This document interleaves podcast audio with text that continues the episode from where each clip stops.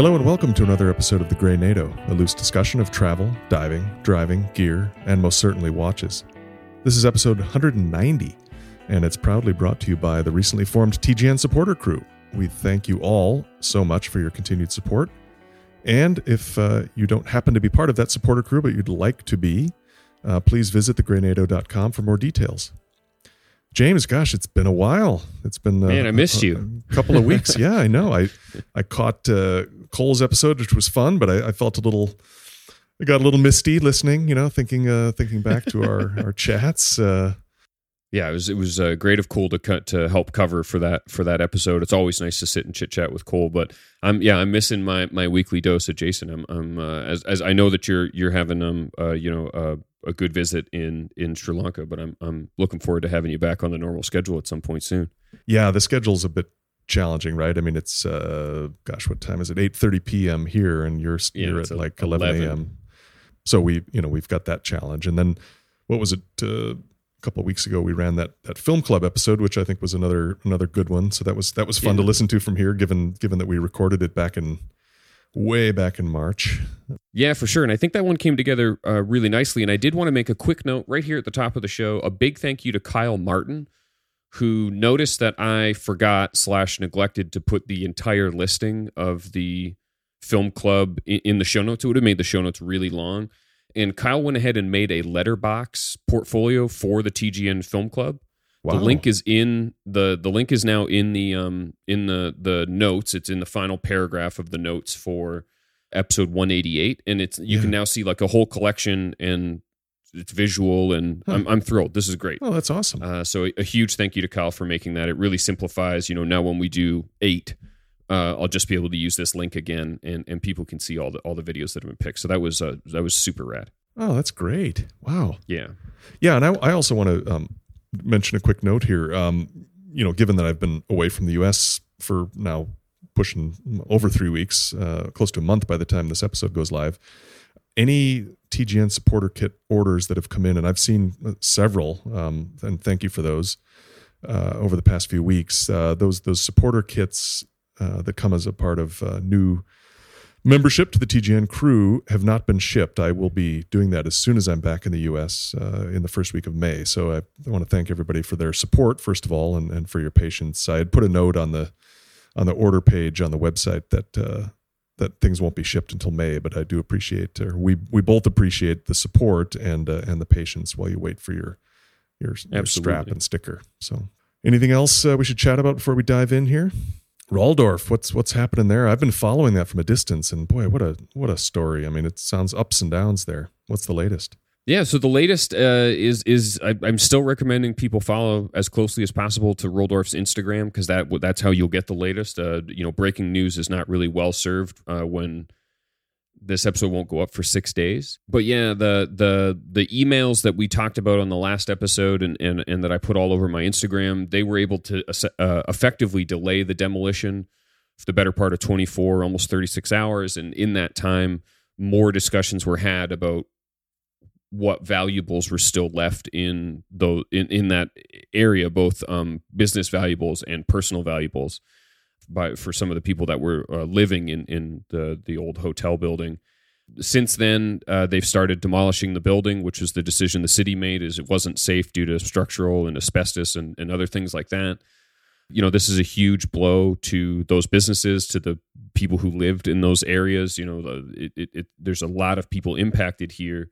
Um, and uh, and as far as the the Roldorf scope goes, it looks like they were able to salvage something as as the building came down. Uh, uh, as to what, I mean, this was just um, yesterday afternoon. I, I don't have a full kind of scope on what that is. So yeah, my my suggestion is that um, keep your eyes on the Roldorf Instagram if you want updates on this, and when the story is kind of somewhat more complete, and hopefully we can start focusing on next steps and and how we can support.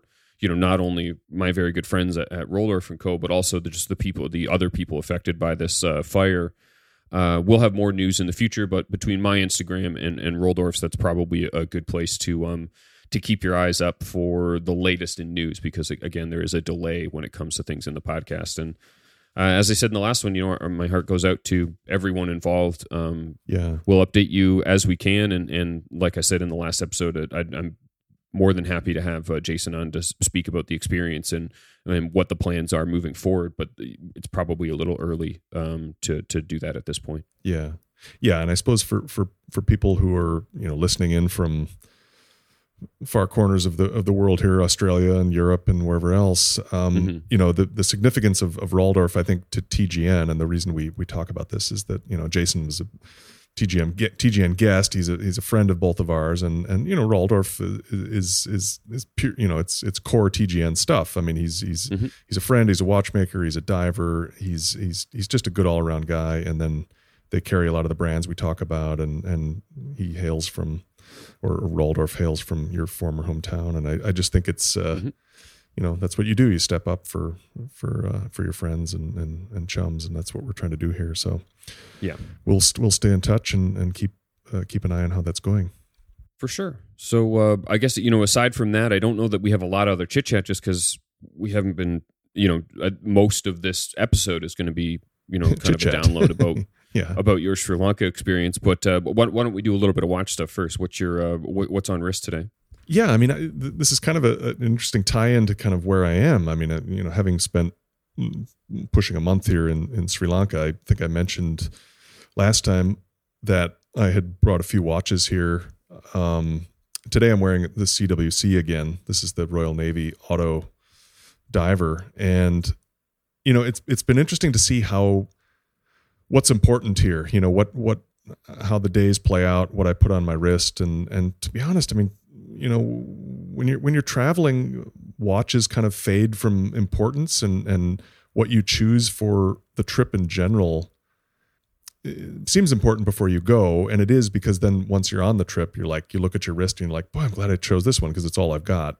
And even though I, I brought three watches along, I've really just been wearing the CWC, and I swapped it for the Tornek-Rayville for for about a week in there. Um, Nice. but you know some watches just kind of fit a venue well and i think uh, Yeah. you know kind of a no nonsense you know navy dive watch that not many people recognize on a nato straps just sort of perfect for swimming in the pool and running around the paddy fields and going for rabies shots and you know riding around in a in a tuk tuk around the streets here and stuff it's just uh, it felt like the the right pick and and so it's served me really well here I mean, those are great watches. I I had on the quartz one you sent me. Uh, Yeah. Uh, just recently, and I, I'm going to get a whole lot of use out of that this summer. Uh, you know, a great watch for renos at the cottage and dock jumps and the rest of it.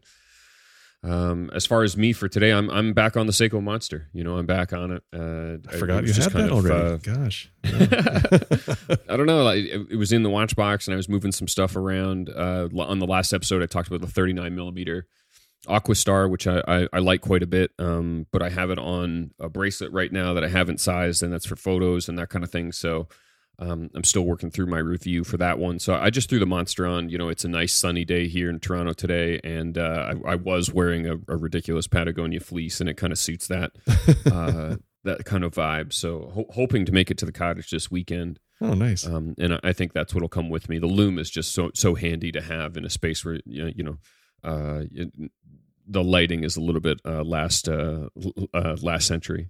Yeah, I mean, it it isn't that true. I mean, it's one of those that e- equally here. I think you know we've had power cuts and with jet lag and things. You know, I'm spending Mhm. a lot of time trying to figure out what time it is in the dark, and and good loom is turns out to be quite important. And and this the CWC is it, it's a new old stock piece from 2004 with with a tritium dial, so it's it fades a bit, but I can still read it at you know three four in the morning if I need to, and of course the Tornek-Rayville glows really well. So that's been Oh yeah, that's been good. But uh, so you're you're just biding your time until you get that white dial uh, carbon doxa, right?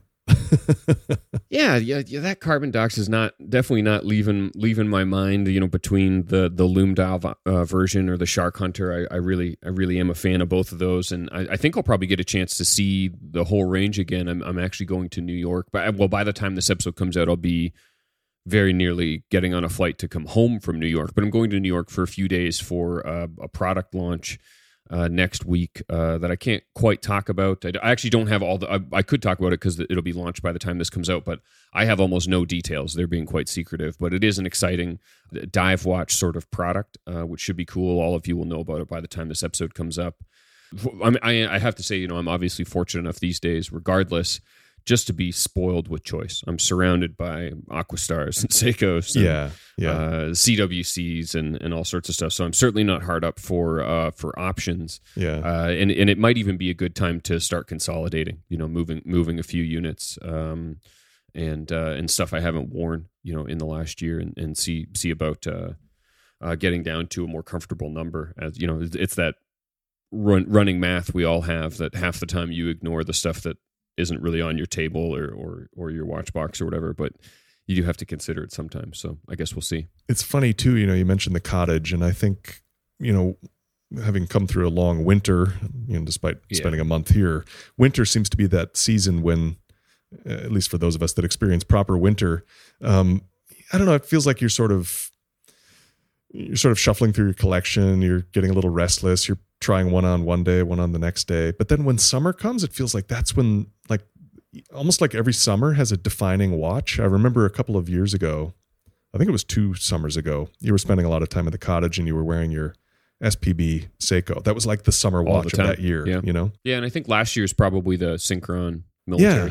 Yeah. Yeah. Isn't it funny how that, Which I wore a for, for some reason, summer brings that out. I think you just do more in the summer and you kind of, Mm-hmm. you know, there's always a watch of that year, you know, in my mind. Well, I mean, uh, like my lifestyle outside of the like my lifestyle throughout winter, the the, the most like a, genuine activity I get is shoveling snow, which you Yeah. can do in any watch or no watch. You know, it's not really required. Summer comes and you like bust out, right? Yeah. Yeah, and I'm, I'm moving around, and, and you're you're kind of jumping in and out of the car a lot. You try and be like mobile, more mobile than I might be. You know, in winter you got to find a jacket, and Yeah. where where'd you leave your boots, and are the, are your socks dry, and the rest. Of, in in Yeah. summer you're just kind of like in and out all the time. Yeah. and um, and I'll spend a minute filling a you know a kiddie pool for so you want something with some water resistance and something that can take a knock against the Jeep if I'm working on it and the rest of it. So Yeah. yeah, it's a it, it is kind of a different a different scene. But man, am I excited for summer!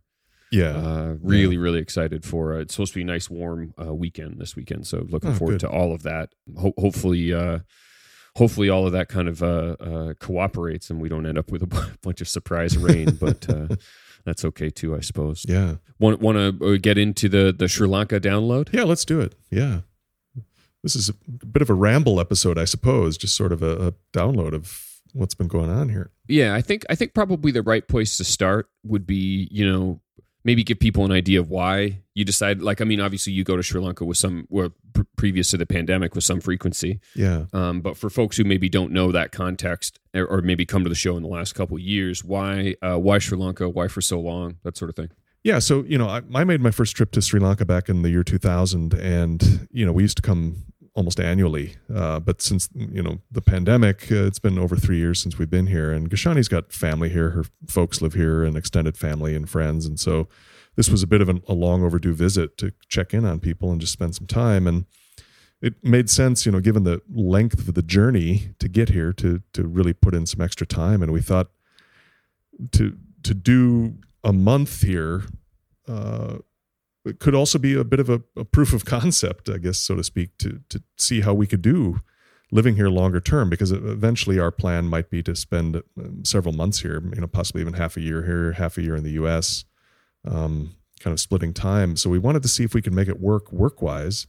You know, recording podcasts, writing, and for her, she's got a, a team, a, a work team back home that she has to, you know, do meetings with uh, daily, and so she's been working uh, nights to kind of hit the overlapping schedule because we're we're 12 and a half hours off of Minneapolis time. So you know, largely we've made it work and and it's been both the the best time to try this and the worst time because Sri Lanka is going through some serious challenges right now.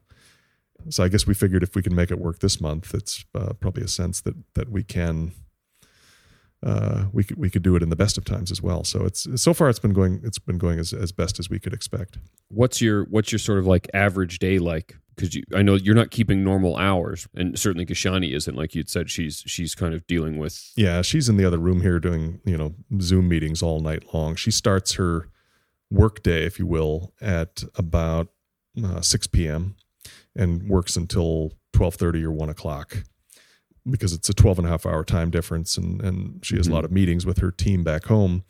And you know for me i'm following a, a, more regular schedule. And then when she gets up in the morning we usually go and, and do something. And we we spend time you know running errands and, and visiting friends and family and and just sort of doing our, our daily stuff. I, I try to get out and i try to exercise every morning before it gets too hot.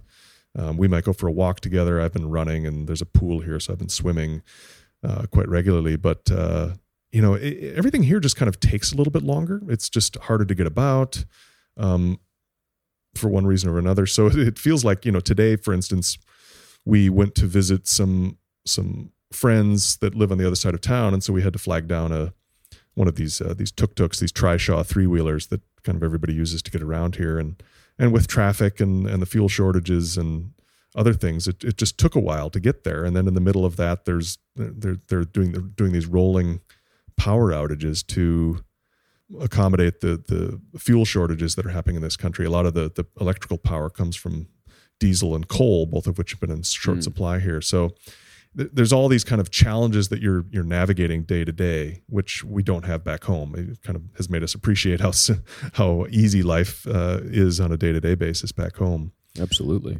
Maybe for folks who haven't caught the news or or don't follow your Instagram that closely, what's the kind of the the the you know elevator explanation of, of the crisis going on in in Sri Lanka. I know it's a very complicated, sort of long-standing thing that's kind of hit a boiling point recently. Is that accurate? Yeah, I would say that's that's accurate.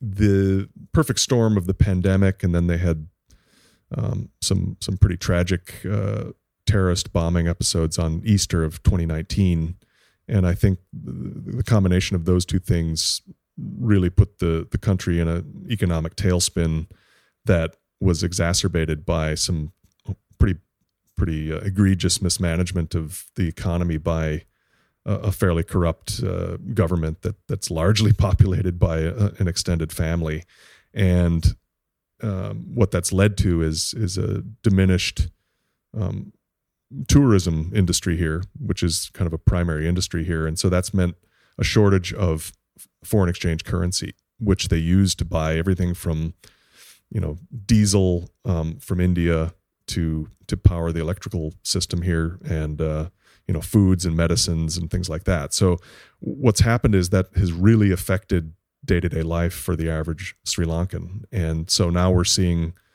Uh, a month of protests. I mean, this all kind of kicked off right when we arrived on April 1st, and it's progressively escalated to the point where you know there there, there's some violence in the streets. There's some uh, road closures, um, very long Goodness. queues for for people to get fuel at, at fuel stations, and then as I mentioned, these these regular um, scheduled power cuts every day, which has been very disruptive. You know, and, and especially in a hot climate when you just want a spinning fan to kind of keep the air moving across you. It's it's it's pretty miserable to have three hours of kind of just sitting twiddling your thumbs in the dark with no fan going um, not mm-hmm. to mention trying to work. And and this is for us, and and I'm I don't mean to complain horribly because Gashani and I have it pretty pretty well here. We've been able to navigate it, but for the kind of the average person here, it's uh, it, it's been a real a real crisis, and I think that's that's resulted in a lot of these massive protests that you're actually seeing here and and places all over the world. Mm-hmm. And uh, uh, so you're you're in uh, the city proper for the most part, where you have you been able to kind of get around and, and visit some of the countryside, et cetera.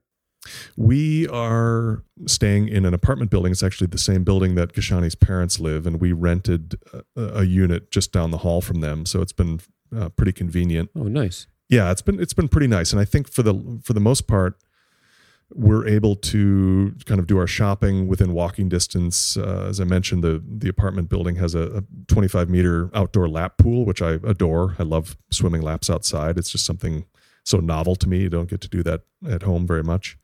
Um, mm-hmm. And then there's these these rice paddy fields that are just down the street that have a kind of a jogging path, a gravel path around them that I try to get around every day. So that's kind of the the day to day routine. And then uh, if you want to go further afield, you have to you have to get one of these. Uh, you can you can get a taxi, which are kind of few and far between, or these very numerous uh, little three wheel kind of motorized rickshaws. They call them trishaws or tuk tuks here and that's kind of the best way to get around here. But those guys are facing the, the fuel shortages to the point where, you know, they, they have to wait for hours to to fill up, and Hmm.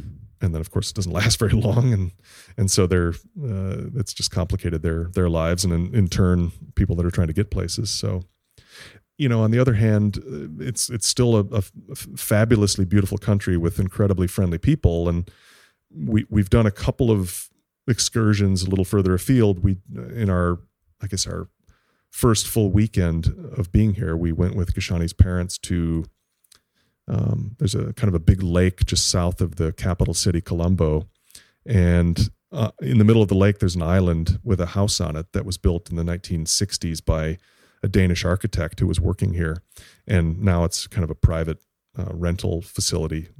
So we we rented it for the weekend, and and there was a, a small staff there that that kind of cooks for you and, and, looks after you, and we just had a really nice, relaxing uh, weekend there. And then we just got back a couple of days ago from uh, several days up in kind of the mountainous interior of the country, which was about a five to six hour drive from where we are, and we um, stayed right in the middle of a, of a, a, big tea estate. It's all it's where all the Ceylon tea is grown, and it's just this ah, incredibly okay. picturesque, beautiful part of the country. Just steep hillsides, lush greenery, jungles, um, you know, tumbling rivers and waterfalls and things like that. So it's it's it, my favorite part of the country. I think it's you know it's much cooler up there. It gets up to you know the the, the towns up there are at you know five six thousand feet above sea level, so it's uh, it's much cooler, and so it's a nice respite from kind of the tropics, you know the the, the humidity down here.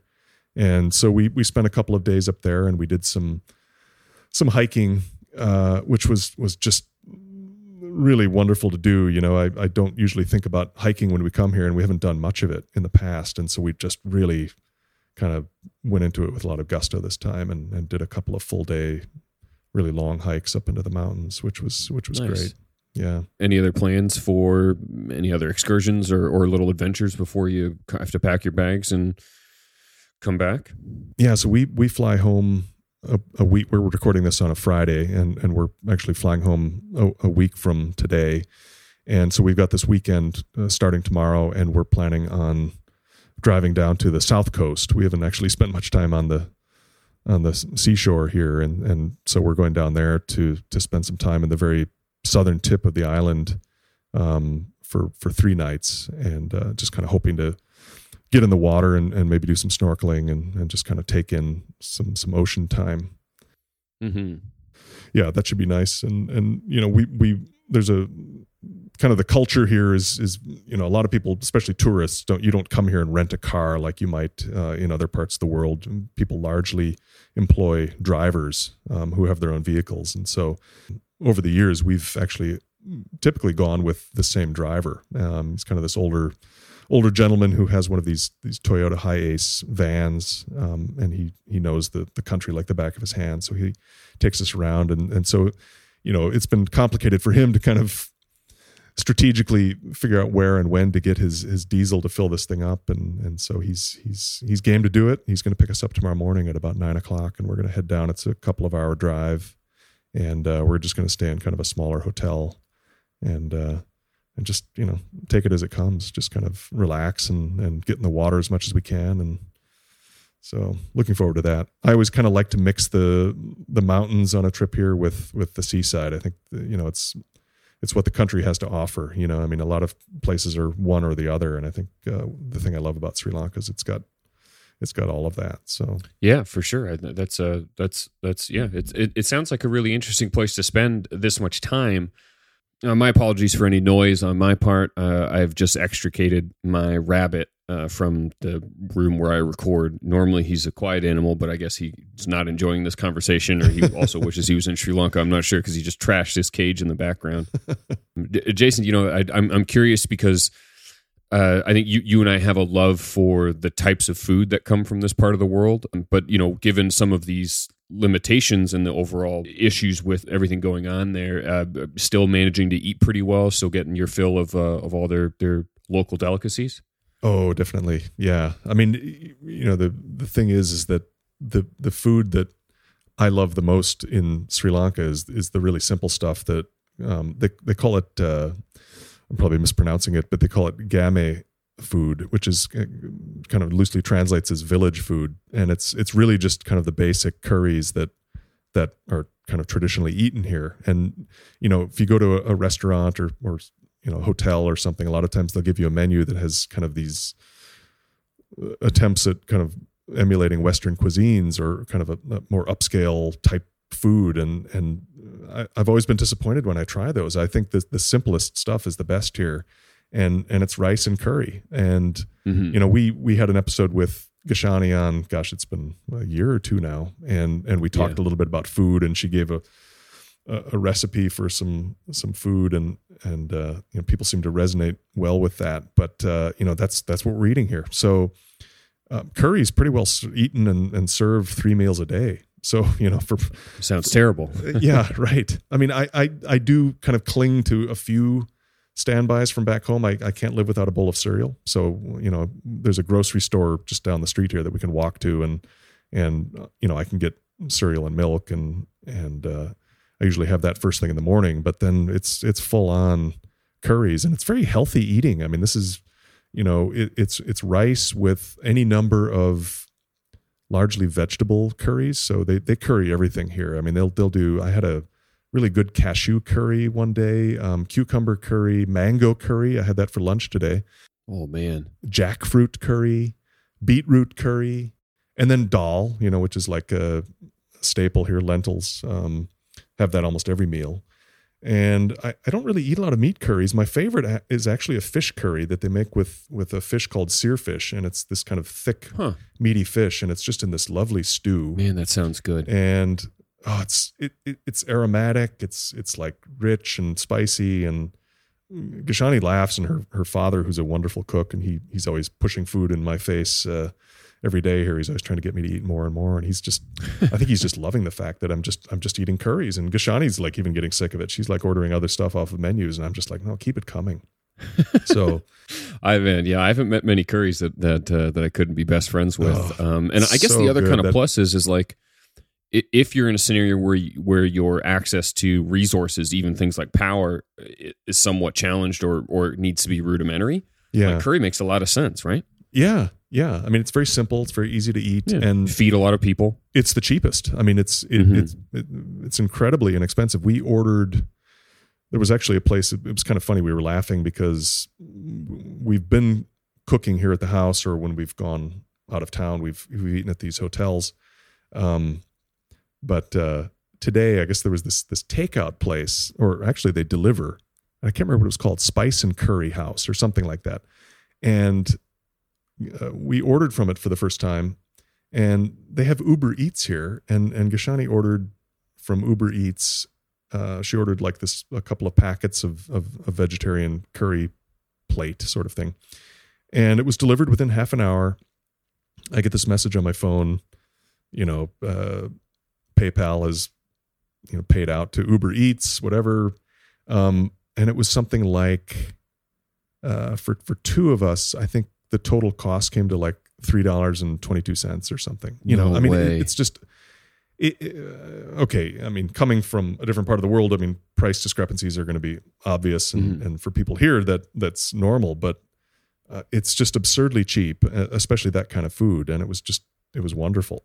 So um, you can eat cheap and you can eat healthy, and and it's just incredibly flavorful. If if you like curries, it's just there's no end to it, and it's one of my favorite things about about uh, about coming here. So it's been great. And then, you know, I think I'd mentioned to you that that I'm I'm kind of craving the one thing. One of the things I'm missing about home, I guess, is a good strong cup of pour over coffee. Which I brought some coffee. I just I can't seem to emulate the same setup as at home. And and Sri Lanka is a tea country. I mean, when we were in the hills, that's what they grow there. I mean, it's world famous Ceylon tea, and so I I drink tea several times a day. You go to visit somebody's house they they bring out the tea and you know you have it in the morning and you have it in the afternoon and whatever. And i love tea but there's just you know something something about a good strong cup of coffee that i'm kind of missing these days. Yeah. Yeah. Yeah. I mean admittedly i was bragging about my cup of coffee as we got yeah. on this phone call. Um yeah. I'm, I'm deep into a, a a, gift bundle that i got um of uh uh, Big Ten from Turks West in Vancouver. It's my favorite coffee in the whole world, and uh, I'll make sure uh, to get you a bag for your return. Uh, Oh, to uh, no. I'll need it too because I'll be I'll be having some fierce jet lag. That's uh, yeah, that's going to take you. That's going to take you some time. We're gonna we'll have to record at some weird times to, to suit the new sleep schedule. yeah, right, right. All right. I mean, aside from um, aside from maybe not having coffee, what, what what did you take with you that you're pretty happy that you took? Anything anything you'd recommend to somebody visiting that, that part of the world that's maybe outside of the the stuff they'd find on an outside guide or whatever? It's really hot here. You know, it's we're talking upper 80s, and I think the humidity's you know always pushing 100 percent, and then you get these kind of deluge monsoon rains here, which kind of cranks up the the humidity even more. And so, I've found that um, you know if you bring like anything you know uh, you, you think oh i'm going to wear like a nice button down cotton shirt or a polo shirt i mean if you're anything like me it'll be soaked with your own sweat within an hour of wearing it and so Right. you know what i've found is is i've been kind of living in some kind of quick dry uh, t-shirts you know like the kind of shirt you wear running or exercising or whatever and, and they just dry very quickly. And then uh, you know it's shorts. Uh, I, I bought some um, eddie bauer guide shorts that i, I kind of live in here. Swim trunks of course. Yeah. standard H had, had- you know, I've got a few of their cotton T-shirts, which, which have been great, kind of for the you know cooler evenings and things like that. And then uh, our friends at, at Triple Aught Design sent over a, a bit of a care package. You know, before I went, uh, they heard that I was going, and they said, "Oh, we can send you some hot weather gear to try out." So they sent me um, uh, kind of a nice pair of, I think it's their Paladin uh, maritime swim trunks, uh, another pair of shorts um, kind of a, a quick dry uh, polo shirt, which I, I really like quite a bit. Um, and then this prototype backpack, which I've made really good use out of. So they, they actually sent us two backpacks. One is from a material called VX, and then the other one's uh, from Dyneema. They're both like sailcloth materials. So from you know the, the I guess the, the sport of sailing, you know what what sails are made of. So it's it's really tough. It's very lightweight uh, w- highly water resistant. And and these packs are just they they crunch down to nothing. So we kind of threw them in the bottom of the duffels to to bring over here, and and we use them for everything from running for groceries to you know the hikes we were doing up in the hills. We were you know taking water and rain gear and and food along, and and those have been great. And then they also I I had gotten a pair of their Ghost Wing boots, which are kind of a mix between like an approach shoe and a and a hiking boot with Hmm. really great grippy vibram soles and admittedly i live in those those plastic or, or rubber birkenstocks you know 90% of the time here i know you've got a pair and they're just they're like the Yeah, they're perfect great. shoe Yep. but but when, when we did hiking you know i i, I had the,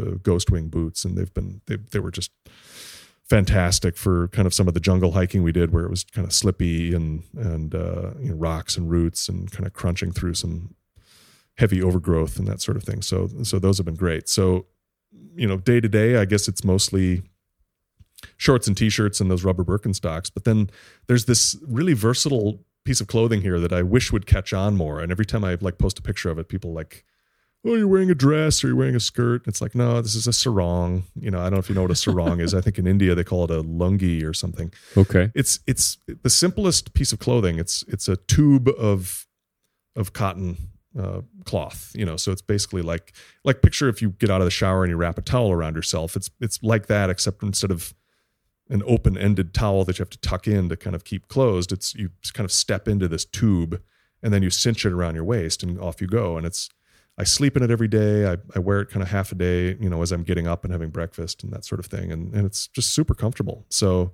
it's great. everybody wears them here. I mean, you see them, you know, you see guys like doing roofing jobs wearing them, which I, you know, seems like high potential for wardrobe malfunctions, but uh, they they know what they're doing. But uh, no, it's it's great. Good temperature management, I guess. Eh? It is. It is. Yeah. Yeah. So That makes sense. yeah, that's kind Very of cool. what what's been on, on the gear list, and then and then the watches I mentioned. But you know, it's you really just kind of have to plan for for you know sweating for you know for hot weather and uh Yep.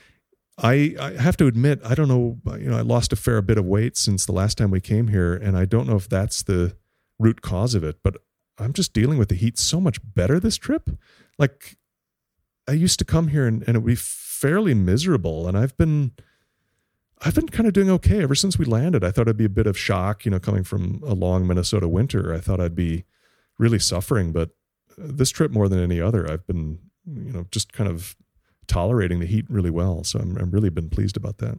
Oh, nice. Well, I'm glad to hear it. Because it's kind of the limiting factor, you know, like when you go somewhere, you know, if you go to Mexico or, you know, the Caribbean or anywhere where it's like really hot and humid, I think it's always the biggest source of, you know, I get misery seems a little bit a strong word, Discomfort. but you know, at some point you're just like, oh, I got to get in the air conditioning. Well, we've we've lived largely without air conditioning, Yeah. you know, not only because of the power cuts, but because it's, uh, you know, you don't always need it. Just as long as you have a fan going, it's been pretty tolerable. Yeah, I've always been um, like I've always had a pretty big preference towards warm to even very hot weather. Um, but it, it, always Yeah. depends on how, what the humidity's like, right? Like if you a really hot day, um, you know, in on, on the peninsula in in Mexico is one thing. Uh, a really hot day in you know when I used to spend some time down in central Mississippi, eastern Mississippi, it's a whole different thing. Yeah. Um, and then you know my one or two the the Yeah. one time I had uh, an experience, uh, you know, well into the hundreds in um, Nevada in Las Vegas. I was um, kind of blown away by oh maybe I don't like heat quite as much as I thought I did. This is unbelievable. I wanted to go Yeah. down the street to find a you know a souvenir. And uh, that walk felt like Yeah. I was, you know, looking for uh, seeing mirages uh, that that weren't simply, you know, hotels and, and casinos and stuff like that. But yeah, I uh, I miss the heat a lot, but I, I think I, I'm a little bit more wired towards the way that it's hot in this part of the world. Yeah. I think yeah. you. I think, and then I, I'm always so impressed by you know locals in in any climate, right?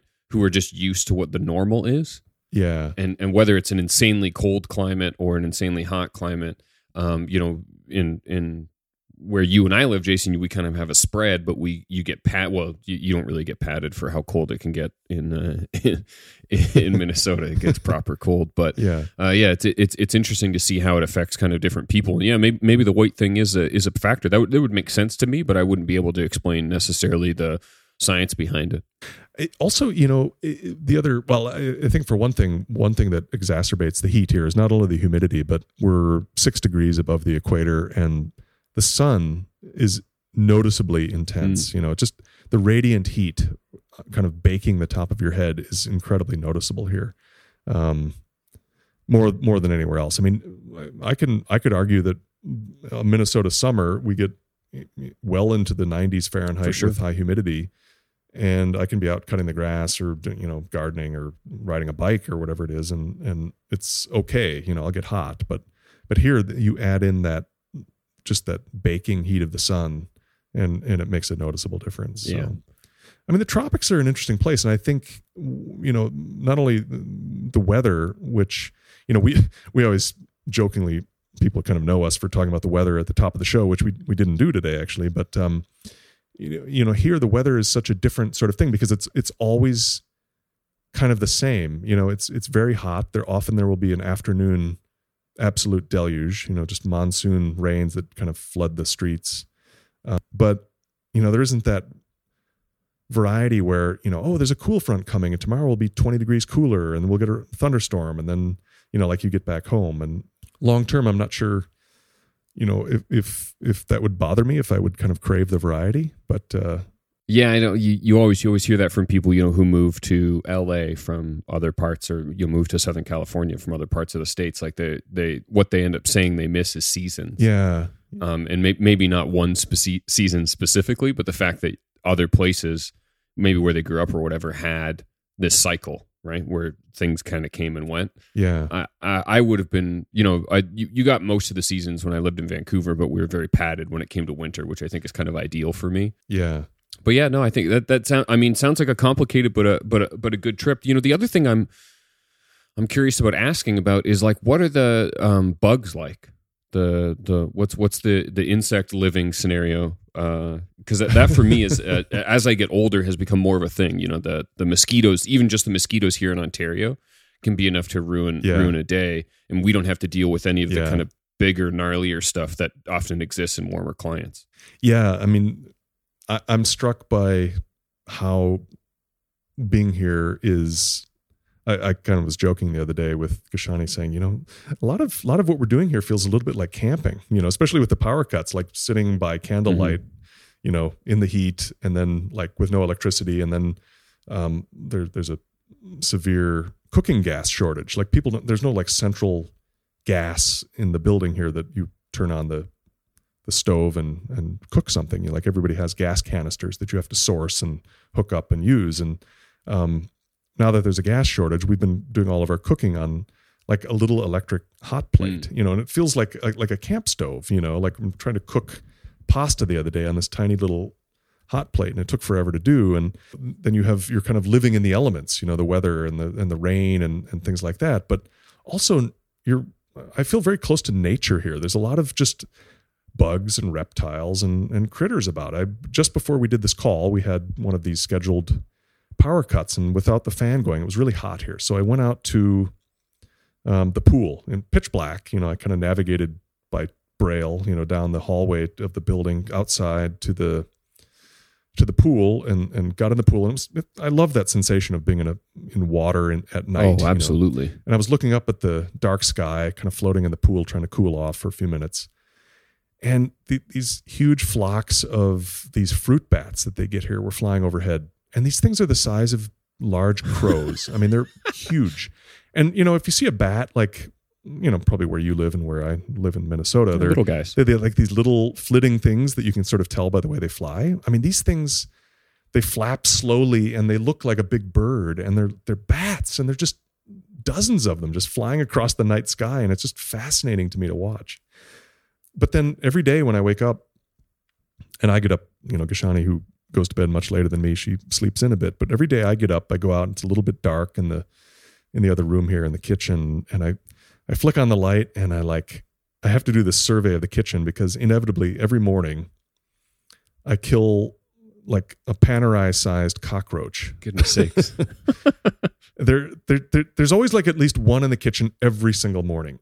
And they're massive. And so I take off, I mean, you know, this is the routine every day. I take off one of these rubber Birkenstock slippers and I hop around the kitchen like whacking on the countertop you know, chasing this giant cockroach and they're black and they're shiny Goodness. and they're just fast. And it's like, oh, it's just, I, I still haven't gotten used to Yeah. that. So there, there are those lurking around. And then um, the mosquitoes here are, you know, they're, they're potentially dangerous. I mean, they carry dengue fever and a number of other horrible diseases. Um, and the problem with them is, is that they're much smaller than the ones we get in Minnesota. So, you know, in Minnesota, you can kind of see them, you can feel them when they land, you can feel them when they bite. And here they're just kind of small and and sneaky. And so in the evenings, we always have to close the the balcony doors here to kind of keep them from coming in.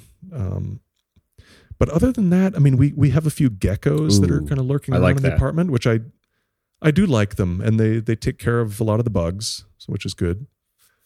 And then you know other reptiles. Uh, you know, I think I posted a few shots on Instagram. You know, there are these incredible um, Dinosaurs. monitor lizards that are they're just they're they're like right down the road here. Yeah. I, I went for a walk the other day, and and there was one that had a frog sticking out of its mouth, and it was kind of crawling along down by this canal down alongside of the road, and then this other bigger one. There's kind of two main species, kind of a land based monitor lizard. That that's the one I saw, and then the the water monitor, which is bigger. Kind of came up out of the water and saw the other lizard with the frog in its mouth and kind of gave chase. And I was watching this whole scene and I was like, this is like, if I was filming this, like this would be like a viral YouTube video. I mean, it was just, it was wild. I mean, they're just, they're just crazy. So, yeah. And then of course you got the, the, the dogs and, and, you know, that I'm, I've suddenly gotten skittish about, which I'm not happy about because of my bite a couple of weeks ago. But, uh, you know, hopefully I get over that bit of canine PTSD. Yeah. you know the with the with the geckos that, that was always something like I grew up you know grew up in Ontario where basically where I live now and you don't you don't have we don't have lizards that run around here it's not warm enough for enough of the year right Yeah. and uh, I remember the first time I went down and and spent any time in Mexico Yeah. even the people I was with thought I was a bit of a weirdo because I was so delighted by the fact that where we might have a squirrel, they have a Yeah. gecko or Yeah. an anole, or and then even even like I said, when I spent some time in the American South, you know, you go outside and on a rain gutter or whatever, there's just a, a lizard sitting there having the time of his life in the sun. Uh, I find that delightful. Yeah. That that hasn't changed since I was a young man. Yeah. Um, I you know I I, I think that's so much fun. I, I am curious um, to get. Uh, I'm sure people will be wondering. You know, you and I chat more frequently than just the podcast, but the scenario with the bite has turned out to be largely okay, all things considered. Yeah, I mean it's been it's been such an educational experience. You know, I, I remember I was bitten by a like a neighbor's dachshund when I was riding my bike when I was a little kid, and and uh, I remember it hurting. It kind of chased me on my bike and bit my leg, but it was it was the neighbor's dog, wasn't rabid, didn't have to deal with it other than treating the wound. Um, but yeah, I mean, this was the we when we recorded last. It was the day that I had gotten bitten. You know, since then, so th- that first day I had to get you know dozens of these horrible immunoglobulin serum shots, you know, all over my my leg around the wound, and then I had a series had to get a series of four uh, rabies vaccine shots, in, you know, in my arm, you know, just like I have with you know tetanus and COVID Right. and shingles shots over the past two years. So yeah, that's been it's been an eye opening experience to just kind of experience the hospital scene here, which uh, which has been very different from what I'm used to in the U.S. But uh, you know, largely painless. I've I've been well taken care of, and and the wounds are all but completely healed. I do have the the one deeper puncture wound on the inside of my left leg is is the the pain's gone, but it's it's still kind of a, a bit of a scabbed over wound. Right. But uh, yeah, um, we had to find a hospital. I was scheduled for the, the the protocol was day zero, day three, day seven, and day fourteen. And on day fourteen it was the day we were up in the hill country, so we had to f- find or or go to uh, uh, the closest um, general hospital that we found out had the anti rabies vaccine to kind of complete the the 14 day protocol. Mhm. And uh, so I had to go there, but yeah, it was just a shot in the arm. Uh, so bad, I guess. pretty pretty quick in and out of the hospital. So yeah, so no frothing at the mouth, no uh, you know, no strange symptoms. on- on my Hydrophobia, side of the right, thing. yeah. So yeah, Clearly not with your time in the pool. yeah, right, right. Uh, well, hey, I, you know, we're getting up on, on a full show here, but I, I, I am curious. You know, a month a month in in not an unknown place, but in in a, a different sort of spot than you've been in for the last couple of years. What what are you looking forward to when you get back? You'd mentioned coffee, but what, what's the first couple of days look like when you make it back and you're just dealing with uh you know jet lag? Yeah, you know what I miss? I, I miss driving. Mm. Um, I mentioned we here we we get driven a lot, or we take these tuk tuks around, and I, I guess I realized going on a month here now that I, I just miss being behind the wheel. Um, the driving here isn't very appealing, especially in the city. It's very congested and a bit chaotic. But uh, I miss my Land Rover. You know, I, I the, the the week before we flew out here, I dropped off the Defender at the shop where we bought it a couple of years ago, and and not knowing the this is a bit of an aside, but not knowing the history of the timing belt uh, in that truck, I was always a little bit wary about doing longer road trips in it. You know, because of timing belt breaks, you've, you're in a world of hurt Mhm. and expensive repairs, et cetera. So I asked them to to take care of you know the timing belt, just replace it and uh, it also was needed a new alternator. So I had them do that, and then a couple of other things. So I, I feel like that truck is like got a new lease on life. It's waiting for me back home. The weather's getting nicer. I, I kind of just can't wait to to get in and, and just drive. You know? Come visit the cottage, man. Yeah, seriously. I mean, we're ready. I mean, we're like, I can't wait to do like a road trip.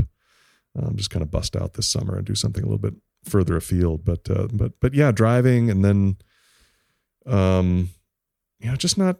I mean, I guess I'm looking forward to not sweating all the time. I, I think we're we're managing fine. I said, you know, handling the heat okay and whatever, but everything's just a, a everything's just a little bit less. It's not that it's difficult; it's just less easy than it is back home. And sometimes you just want to get up and have stuff work. You Yeah. know, you want the electricity to work, and you want not be you know sitting in your own pool of sweat waiting for the, electricity to come back on and things like that. So it, this has given me an appreciation for not only a simpler life and kind of the life that people lead here, but and also an, an appreciation for for what I have back Yeah. home. So um, it'll it'll be good. It'll be good to be back. that sort of experience and we've chatted about this on but even just before we started recording but also just on on our slack channel uh you know it, it is that that kind of soulful experience of like oh so like you know I, I have it so easy in many ways right like it's it's it's it's valuable Yeah. to have that perspective shift, especially after a couple of years of essentially being inside and feeling like like even our local areas were under a lot of stress and then to realize what the day-to-day life is even with or without covid in other parts of the world definitely helps to frame uh, some of the things that that weigh on you um, i think so i think that's a maybe maybe a tangential benefit Yeah. of, an, of an experience like you've had this month Yeah, yeah, totally agree.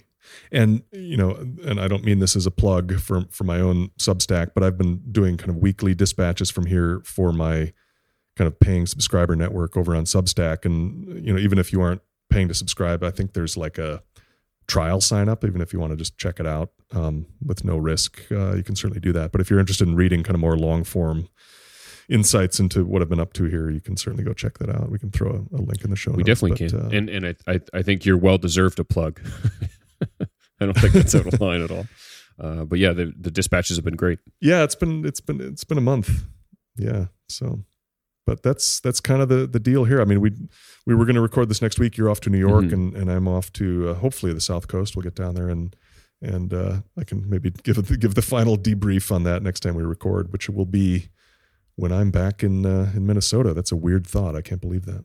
Yeah, and then you know, as as a as a, a measure of housekeeping, with Jason coming back kind of right at the end of April, the um, April Q and A will absolutely happen, but it'll probably be the first week of May. Yes that's Uh, true so it, it'll be delayed a few days. It's still going to be there. We're not going to skip it or anything like that. Uh, we have lots of great questions. Actually, you guys have been amazing, uh, sending in more and more questions. Some of them are hilarious as well. It's I'm looking forward to this episode, um, but it will be a few days later between um, my trip to New York next week, and then uh, so we'll record it the week after the first week of April, and I'll put it up immediately.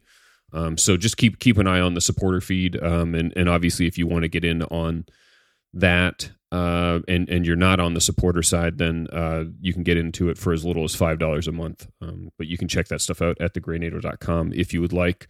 Uh, Jason, you want to uh, put a put a wrap on this one and, and get to some final notes? Yeah, let's do it. Mine uh, is is an article from our friends over at Time and Tide Watches, and uh, it's actually a story that is related to. I believe he's a TGN listener. I know that I've exchanged a few DMs with him over the years on on Instagram. Jack uh, Shepherd Shepherdson, I believe, and it, it's it's really kind of one of those great intersections of watches and and kind of human interest and and so Jack uh, was interviewed by a, a guy named Henry who writes for for Time and Tide. It's a series they have called Every Watch Tells a Story, and and it's entitled How a Seiko Diver Connected Jack with a Daredevil Uncle He Never Got to Meet.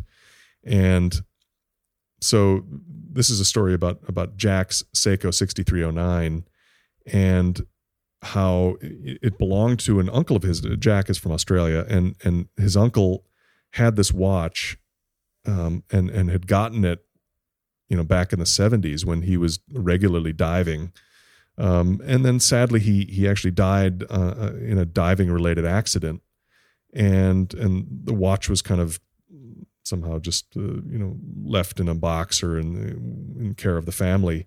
Um, and and then Jack's aunt one day kind of turned it over to him. And and you know Jack being a bit of a watch guy kind of took interest in it and and in the background of it. And he learned more about his uncle and kind of found all these great old photos of of his uncle and and the incredible life that he lived. I mean, he was not only a diver, but he restored and raced cars and motorcycles and and you know he he just kind of lived the the the, the life. He was a, a small plane pilot and and whatever and he wore this Seiko diver through much of it. And now Jack uh, owns that watch and it's this wonderful kind of a little bit melancholy but but warm story of of how he inherited this watch from an uncle that he never really knew but that had lived uh, you know lived a life of its own you know before Jack even knew about it.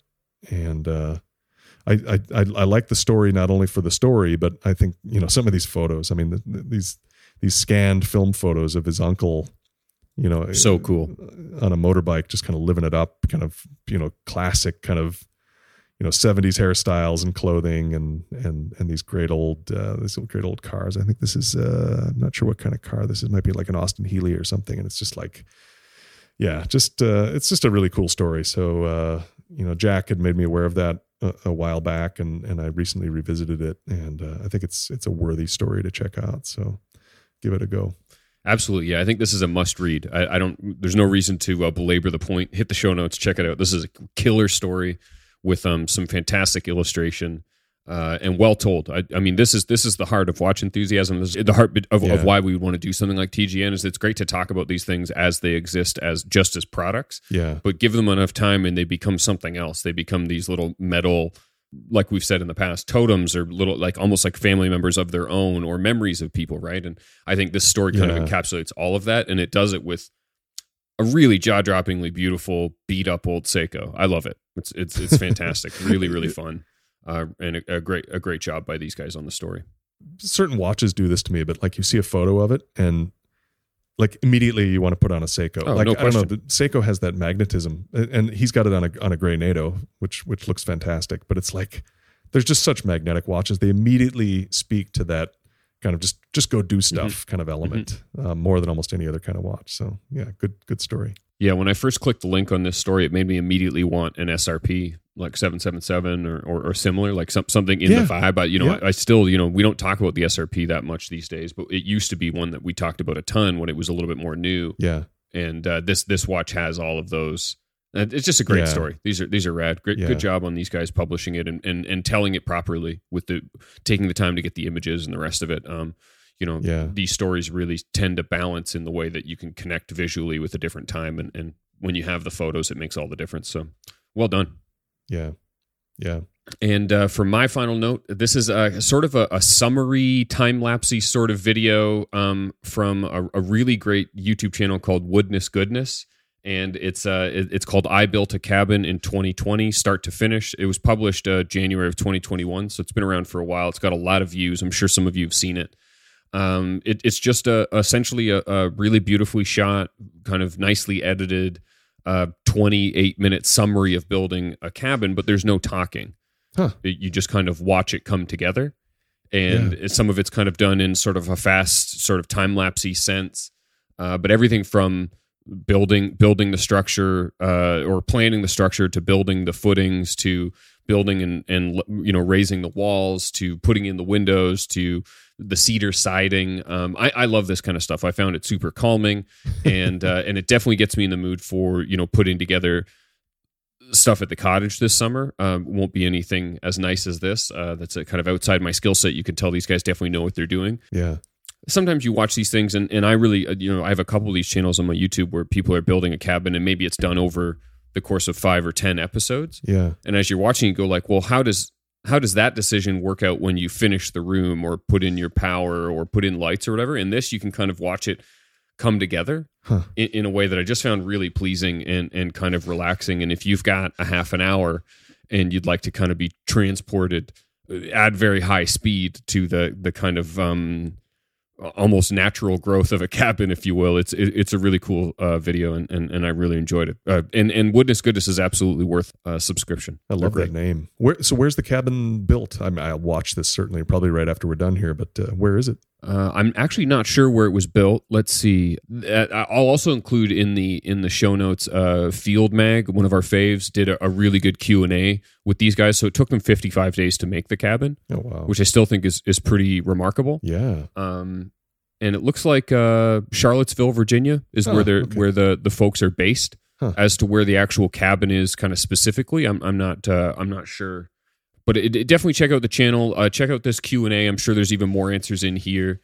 Really, really cool stuff. The cabin ends up looking great. It, it's the kind of thing that I would like to build eventually on on the cottage property, kind of set back in the woods Yeah. uh, once once the uh, the cabin the the sort of house that we're working on now uh, is is in a somewhat higher state of condition. Yeah. Uh, so yeah, this is I'm I'm really enjoying these. It's it's giving me I've I've started to notice that like a lot of my YouTube viewing is is yeah, people building cabins in the middle of nowhere. Uh, there must be something kind of calming. Yeah. You know, it's it's more Dick Proenneke. Uh, this is a less certainly less rustic than yeah. than what Dick put together uh, in Twin Lakes, but uh, I think definitely worth a watch and uh, and a great follow on on YouTube as well.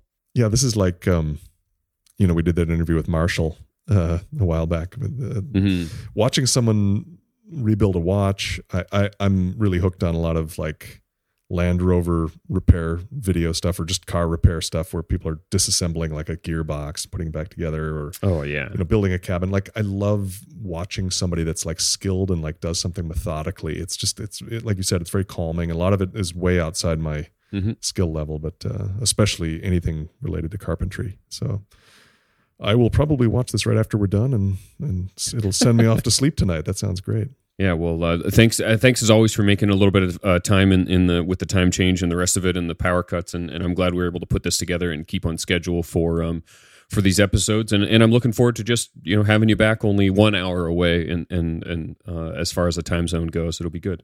Yeah, and I hope you have a, a great trip to New York. I can't wait to uh, to see the photos, read the stories, and and chat about it probably next episode. So that's uh, Yeah, we'll definitely have something to chat about next episode. Might even have a special audio kind of thing to drop in. Yeah, I'm, I'm yeah. not really sure yet. It depends on if I can get it made. yeah, Uh, but I assume by the time this episode comes out next uh, Thursday, the the watch in question will be out. So just keep an eye on Instagram and and um, and Hodinkee and the rest uh, if you want to see some coverage of uh, of a cool dive watch. Um, that should be out by then. very cool. Yeah, and uh, you know, thanks everybody again for the the patience with the supporter kits, and uh, I will be back uh, stateside next week. And as always, thanks so much for listening. If you want to subscribe to the show notes, get into the comments for each episode, or consider supporting the show directly, and maybe even grab a new TGN signed NATO, please visit thegreynato.com. Music throughout the episode is Siesta by Jahzzar via the Free Music Archive. And we leave you with this quote from Santosh Kalwar, who said, Never stop just because you feel defeated. The journey to the other side is attainable only after great suffering.